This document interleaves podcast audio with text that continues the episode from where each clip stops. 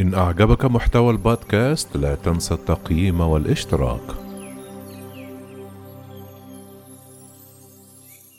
رجب طيب أردوغان يؤيد صياغة دستور جديد ويحمل دساتير الإنقلابيين مسؤولية تفاقم مشاكل تركيا.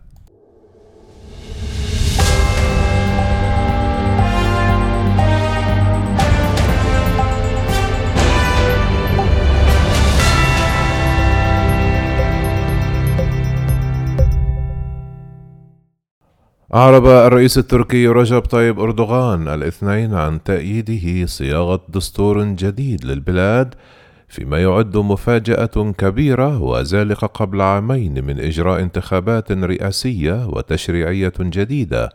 وألقى أردوغان خلال مؤتمر صحفي في أنقرة باللائمة على الدساتير التي صاغها انقلابيون منذ التسعينيات في تفاقم مشاكل تركيا.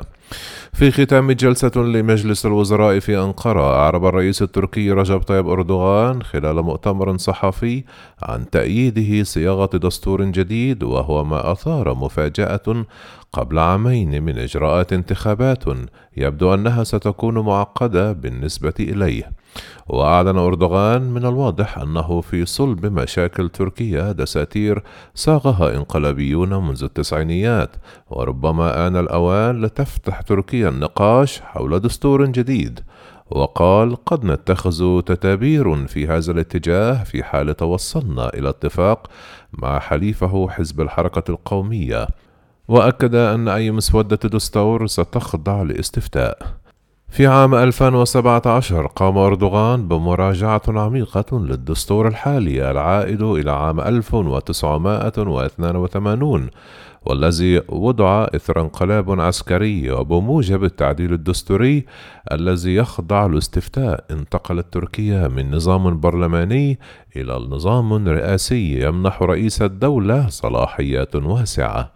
وتأتي التصريحات الأخيرة لأردوغان في الوقت الذي يتوقع فيه محللون ومعارضون أن يقوموا بتسريع موعد الانتخابات الرئاسية والتشريعية المقبلة المقررة في عام 2023 وهو ما ينفيه وتنظيم استفتاء دستوري قد يسمح لأردوغان بحشد قاعدته وخصوصا بعدما تراجعت شعبيته في السنوات الماضية بسبب الصعوبات الاقتصادية المتنامية.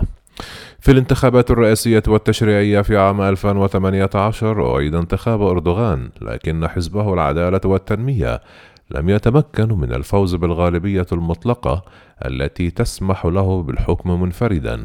ويحكم أردوغان تركيا حاليا في إطار تحالف غير رسمي مع دولة بهجلي زعيم حزب الحركة القومية أحد أشرس خصومه.